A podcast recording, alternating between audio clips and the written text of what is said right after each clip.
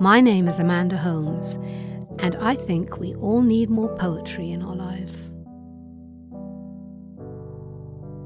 The Illiterate by William Meredith was sent in by one of our listeners. It is one of her favourites, and she thinks that it is lovely read aloud. She writes, It captures our inability to express the depth of love or to adequately acknowledge its goodness.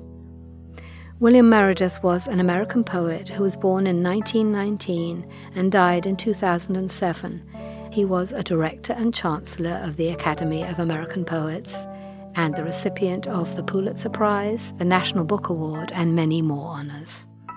So here it is The Illiterate by William Meredith. Touching your goodness, I am like a man who turns a letter over in his hand, and you might think this was because the hand was unfamiliar, but truth is, the man has never had a letter from anyone. And now he is both afraid of what it means and ashamed because he has no other means to find out what it says than to ask someone. His uncle could have left the farm to him, or his parents died before he sent them word, or the dark girl changed and want him for beloved.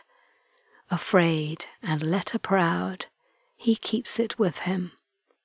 What would you call his feelings for the words that keep him rich and orphaned and beloved.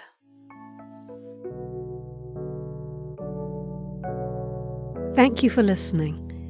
If you have any comments or suggestions for poems you'd like me to read, we'd love to hear from you.